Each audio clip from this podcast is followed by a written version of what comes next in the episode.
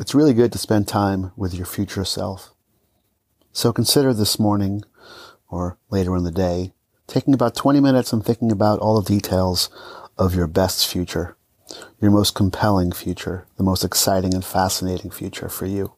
Think about the experiences you'd like to have and who you need to be to have those experiences, right? How are you showing up? And think about how you're giving back to others as well.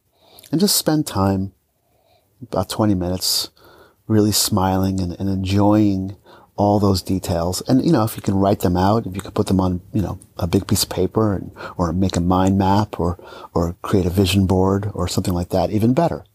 But just spending time with your future self is really programming who you want to be. It's telling your, your RAS, the reticular activating system, that that's important to you. And if you do that frequently, thoughts create reality.